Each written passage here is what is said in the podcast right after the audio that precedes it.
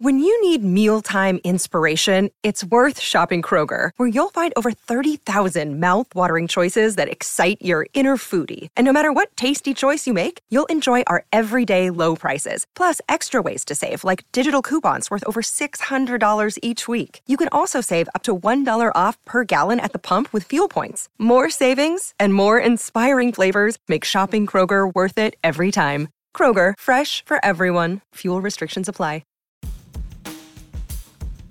Thanks for listening to the latest Football Digest podcast, available on all major podcast platforms.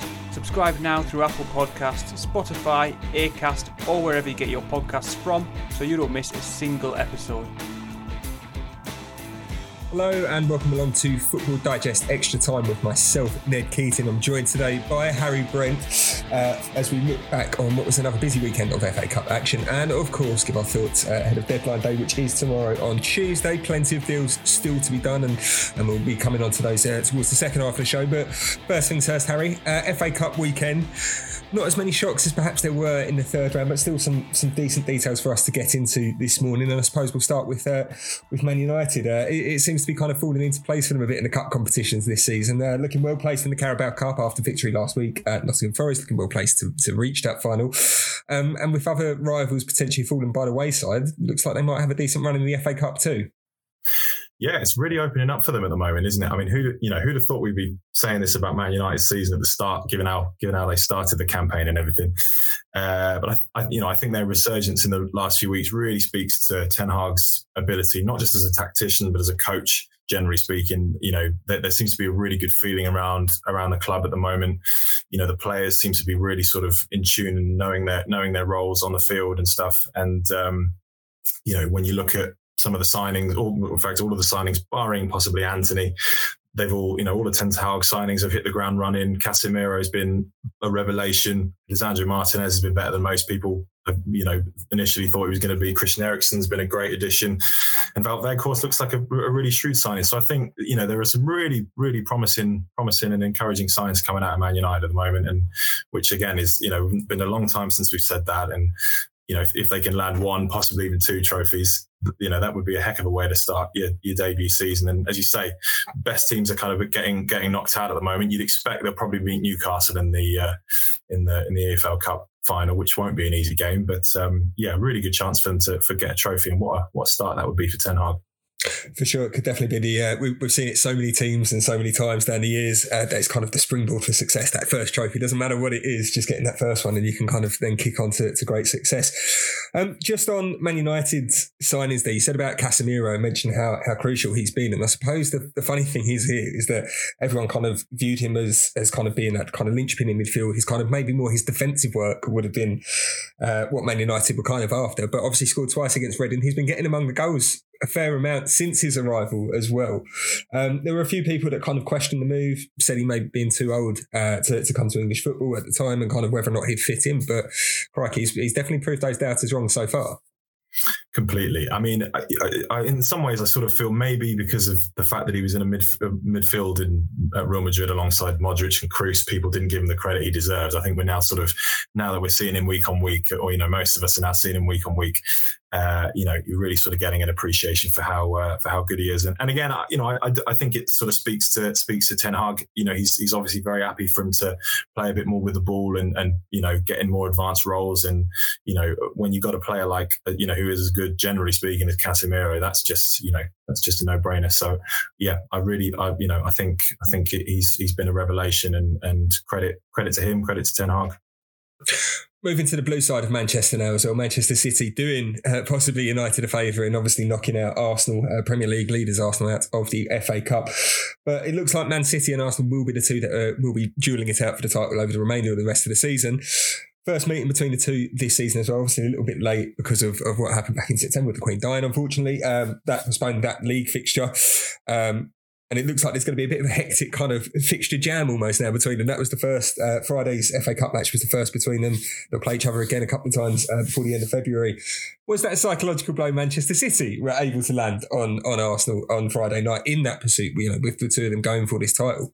I think it was. I, I mean, I think that... Um obviously the, the Arteta and Guardiola both made some changes in that game, but they both fielded pretty strong teams generally. And I, I think that sort of speaks to how how important they saw winning that game.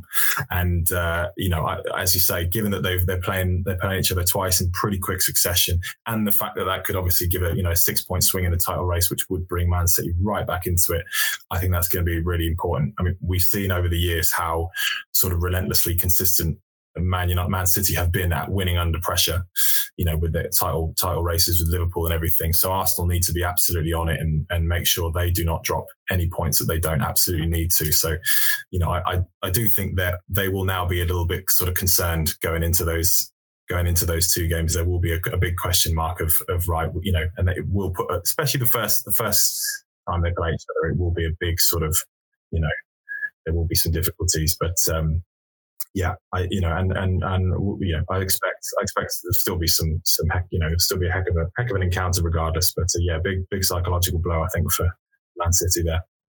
Do you think Arsenal, where they made so many changes, were, were you a little bit surprised by that? You know, where you look at it and they didn't have a game midweek, they didn't have a game this midweek coming up as well. Likewise with City, City went quite strong. Arsenal made, you know, a host of changes. And the funny thing is, is that, yes, I realise there's a great irony in saying this, like, kind of, oh, a bit surprised. And then Arsenal actually did play quite well up until Nathan Ake's goal. Arsenal probably had the better of the chances, the better of the match. But you kind of wonder, as you said there, especially with these two games coming up thick and fast in the league as well, that this opportunity to kind of lay down a marker, you kind of wonder whether or not Arsenal perhaps missed the trick here as well. In that, in these teams as well, when you, you know, you said there about Man, Man City being relentless and going on these relentless winning runs, Arsenal being in good form, you kind of wonder whether or not changing so many, losing a bit of momentum might end up coming back to bite them.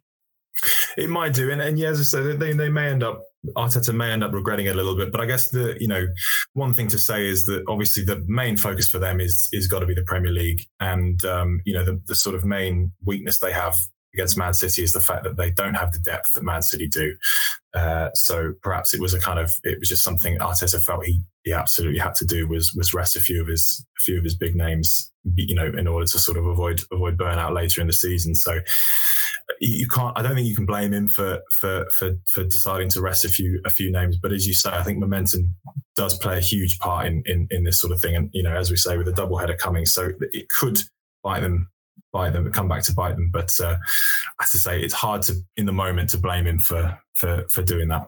Liverpool, uh, another side that, like Arsenal, have, have now exited the F A Cup. We'll come on to what it means for them um, in a second and, and where that leaves their season, really, kind of probably in a bit of a mess. But I just wanted, before we come on to Liverpool more so, I just wanted to talk about Karen Mitoma a little bit, because uh, Brighton, of course, beat Liverpool in the fourth round to, to, to knock Liverpool out. But the composure that Mitoma showed, what was it, stoppage time, and to not whack it the first time. And the, if you've not seen the goal, please go and have a look now, because it is phenomenal just to see the composure in that moment that he shows there. But he's showing why everyone's kind of talking about him as being a, a great player and, and, a, and a great ability that he's got, and great potential too. And just to show, as I said there, that, that composure, that calmness, so late on in the game when so much is riding on it as well, was, was just phenomenal to see. It was, especially against such, you know, quality defenders that Liverpool have and, and everything. And yeah, it just, it looked like he was playing on the, you know, knocking it about on the playground, didn't it? Um, and yeah, I, you know, it's, it's just another another potential gem that, that Brighton have unearthed in it. You know, that it's sort of, if you want to know how to run a football club, that is that is how you do it, isn't it? They, they you know, another player that they, chances are in a couple of years they'll sell him on for ten times the price that they, they bought him for. So uh, uh, yeah, it's it's it really really does. Uh, Does look does look good for, for Brighton at the moment. And just in terms of Liverpool, um, it looks like their only tra- chance of silverware this season now is going to be the Champions League. Of course, they've got a very tough tie coming up against Real Madrid. The holders looking perhaps for a bit of revenge in that one. But they're out of both domestic cup competitions, tough tie in the Champions League coming up. They're looking well off the pace in the race for the top four. How do Liverpool salvage something from this season now? There's there's there's very little for them to, to perhaps cling on to, apart from hoping that their league form picks up between now and May. Yeah, it's it's, it's a difficult one, really. You know, I think it, it's it's easy to overanalyze what's going wrong at Liverpool at the moment. You know, I think given, as you said, the sort of the mire that they're in domestically, you know, there will be a there will be a sense of, of well, let's just get to the end of the season and we'll and we'll reassess everything in the summer and bring in a couple of couple of names. But as you say, you know, if they play, you know, they're playing Real Madrid, they're, they're not favourites to win it uh, in the Champions League. Uh, but if, you know, should they progress, and they've got a, you know, good enough team and a good enough manager to do so, that could be the kind of resurgence that they, that, that, that could sort of spark, spark a resurgence. I mean, we saw, uh, I think it was in the um, twenty twenty, twenty-one season where they, they fell away and then came back towards the, towards the end of the season when it didn't look like they were going to make top four. Something like a big win in the Champions League could, could spark that. And, you know, Liverpool have always got it in them to, to string a load of wins together. So, uh, You know, uh, you know, I would not be shocked. I don't think they'll make top four, but I would not be shocked if they came back out of nowhere. Yeah, that famous Alisson goal against West Brom. Uh, one, one of my close mates happens to work for uh, Liverpool's social media team, and he said that they had the graphic just made up. Like, it wasn't like a kind of almost like a jokey thing as well. No, no, no, but we'll need one. We'll need one saved for like a goal celebration for Alisson. Never did they think they'd ever end up having to use it, but there you go. Some that, that That's what planning and preparation is all about, I suppose.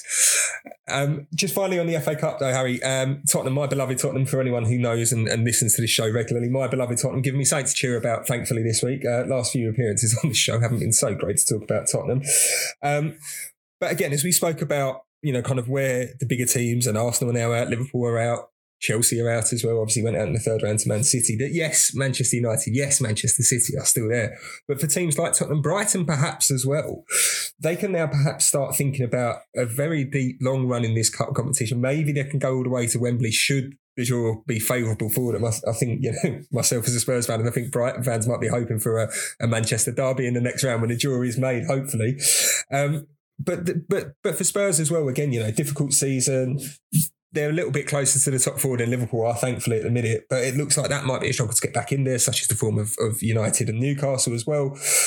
But a cup competition just might be what Spurs need. Again, you know, it's always been levelled at this, you know, when Pochettino, Mauricio Pochettino had the team, oh, they never won a competition.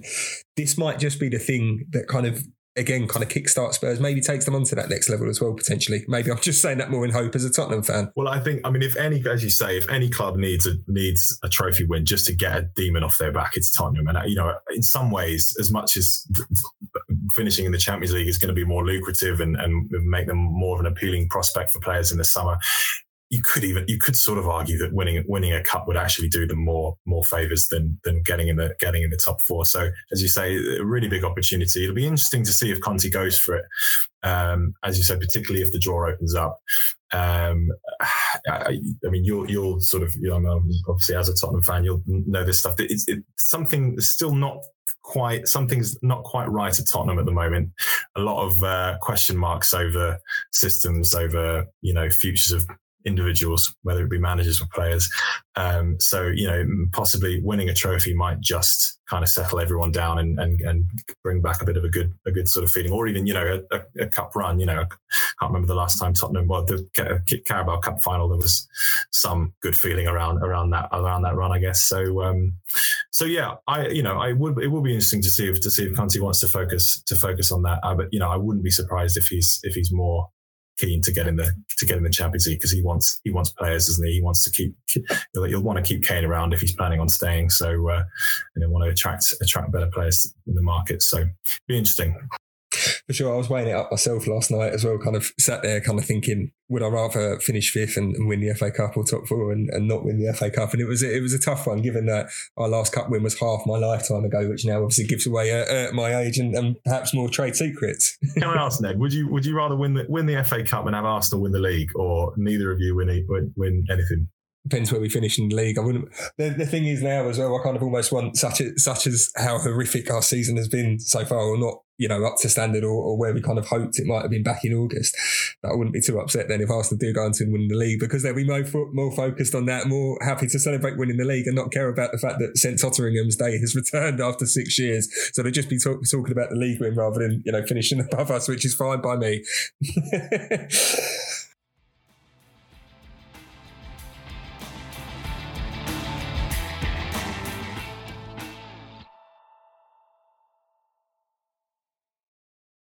But moving on this morning, Harry, uh, obviously deadline day on Tuesday uh, is coming up. Uh, and of course, everyone's kind of still trying to finalise their squads, still trying to add to them Uh, but obviously final opportunity to do that before the end of the season.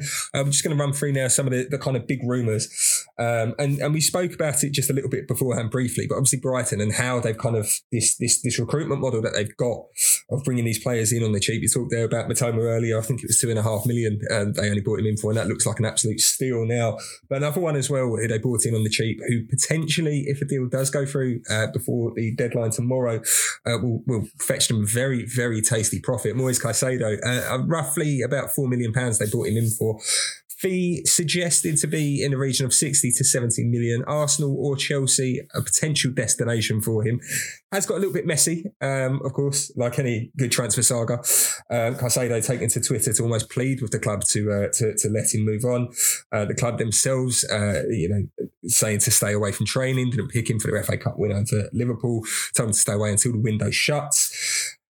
It feels like there's still plenty of, of, of time though left in, in this deal, or left in the window, sorry, for this deal to get over the line and, and potentially could be moving to London.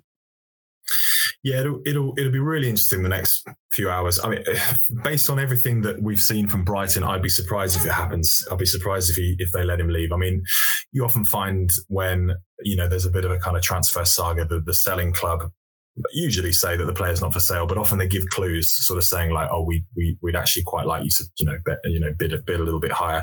Brighton haven't been doing that; they've just been saying staunchly, he, "He's not leaving this window." And given that they won't have any time to replace him and and and, and whatever, I, I would be very shocked to see, you know, him him leave. Particularly as I don't I don't think Arsenal are going to be prepared to pay eighty, ninety million in order to bring them to the table. So, and, and probably quite right, quite rightly, Caicedo's a brilliant player, but uh, whether it's whether it's worth going that high is is is a different matter. So, uh, you know, he'll, given everything that's that's gone on, obviously the transfer request and the banishment from training and all that stuff, he'll probably go in the summer.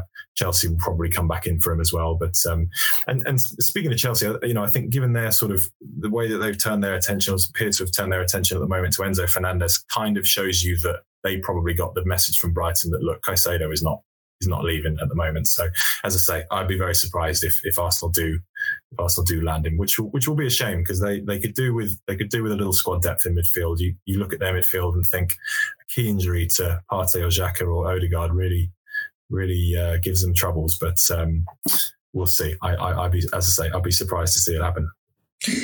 One move that looks like it'll also be a surprise to happen now is Pedro Porro. Um, Sunday night, it looks like he's, you know, by all accounts, he's on his way to London. Uh, medicals had been booked. Everything was pretty much signed and sealed. I, I mean, I think even after played for Sporting Lisbon on Saturday night, and I think he was uh, making his goodbyes to the fans as well.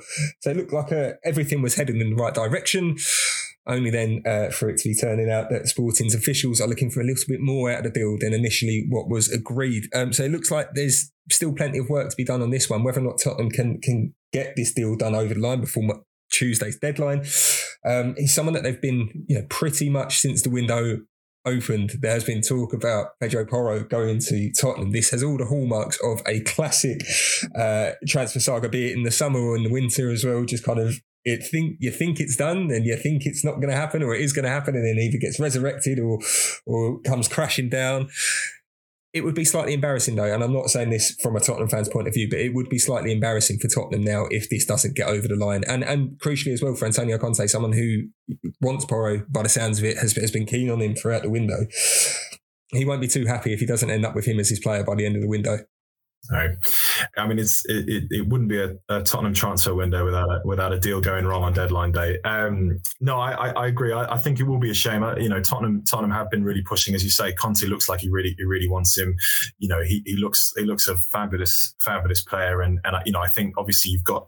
Uh, Tottenham have got Jed Spence coming coming through. We'll see how good he he comes right back. But I think that, you know, there's there's a sen- there's a sort of general sense of that's a position that can be can be improved. And obviously we know how how much Conte likes his likes his wing backs. So uh, I think it could generally be a, a good transfer. But yeah, I, you know, uh, at the moment, at the time of recording, it sounds like it's off. I wouldn't be surprised if it gets if it gets resurrected in, in the summer if if it does go off. But um, yeah, a sort of key few hours ahead for Tottenham, because, you know, again, that just speaking of, um, you know, as we were talking before about the need for sort of a kind of feel good factor, bringing in a big signing like that would would would do wonders for, for Tottenham at the moment. And I think it's exactly the sort of thing they need. You know, getting that sort of lift might be really beneficial, but uh, we'll see. We'll see how the next few hours goes.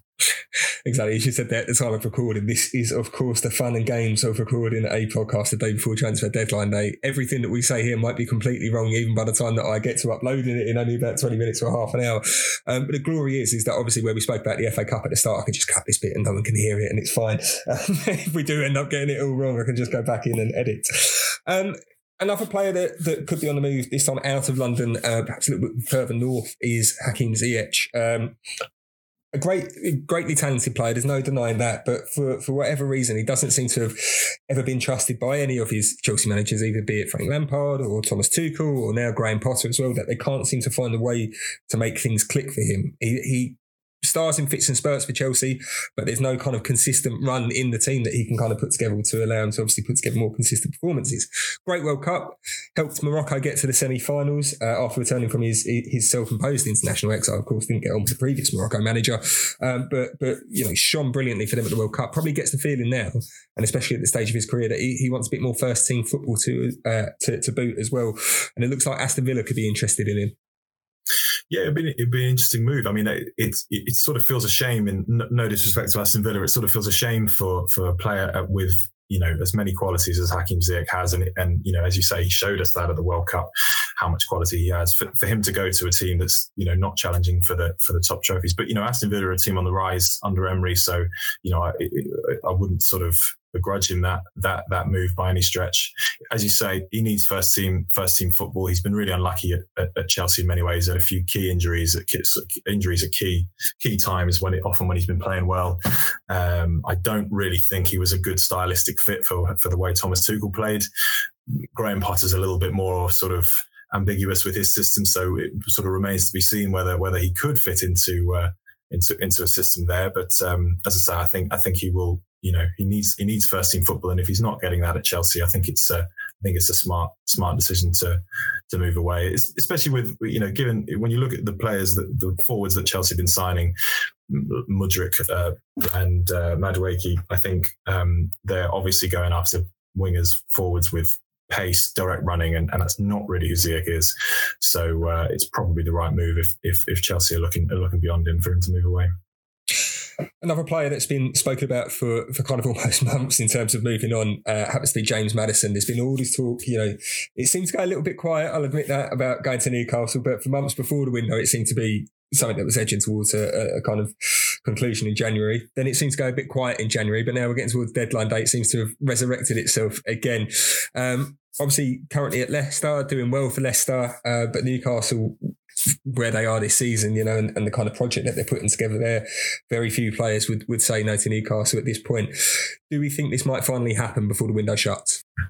Well, as you say, the last few days really makes you think it might. I mean, f- for the longest time, it, you know, it looked as if Leicester were going to wait until the until the summer. Obviously, he'll have one year left on his contract at that point. Um, the the only the only thing to consider, I think, is Leicester. Obviously, you know, when they're selling players, they're no mugs. You know, they're very good at getting the right sort of price and, you know, staying sort of stubborn in, in terms of not wanting players to leave when they don't want them to. So, or at least when it when it will inconvenience them. Um, he's so important for, for Leicester, you know, and, and I think he'll, you know, he will be sort of vital to keep for their sort of continued push up the table. Um, but I, yeah, I, I, I think they'll, you know, I, I would be, I wouldn't be that shocked to see, to see him leave now. As you say, Newcastle are growing in, uh, you know, uh, reputation and, and, and sort of, you know, prestige. So, um, you know, if there's any pushing from Madison's side, I think it'll be hard for Leicester to keep him, but, uh, given their history of, of being able to get the right price for players and keep them for, you know, at least a, a decent amount of time after clubs come looking for them, I wouldn't be shocked to see him stay until the uh, until the summer either. So if I had to put you on the spot now, those four players that we discussed there kind of all seem to be hanging in the balance, those deals. But if there was one that you had to go out and, and kind of say, this is going to happen before the window shuts, which one would it be? Oh, that's a good question. Um Sorry to put you on the spot. No, that's not a problem. I would, I mean, to be honest, out of all, out of all of those, I would probably say James Maddison. I, I, there was a temptation to say Ziyech, but I think obviously given Chelsea's injuries, they might be a bit reluctant. You know, Raheem Sterling, Christian Pulisic are still out. They might be a bit reluctant to to relinquish a couple, uh, another forward.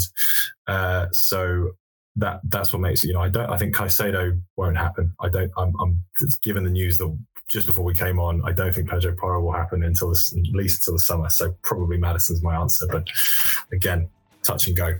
Indeed. Of course, you can keep up to date with all the latest uh, from the transfer window ahead of the window shutting on Tuesday uh, evening uh, across the Daily Mirror, Daily Star and Daily Express. Um, I'd like to thank Harry as well for joining us this morning. Some great insight there for sure. Um, but all that's left for me to do is to say goodbye.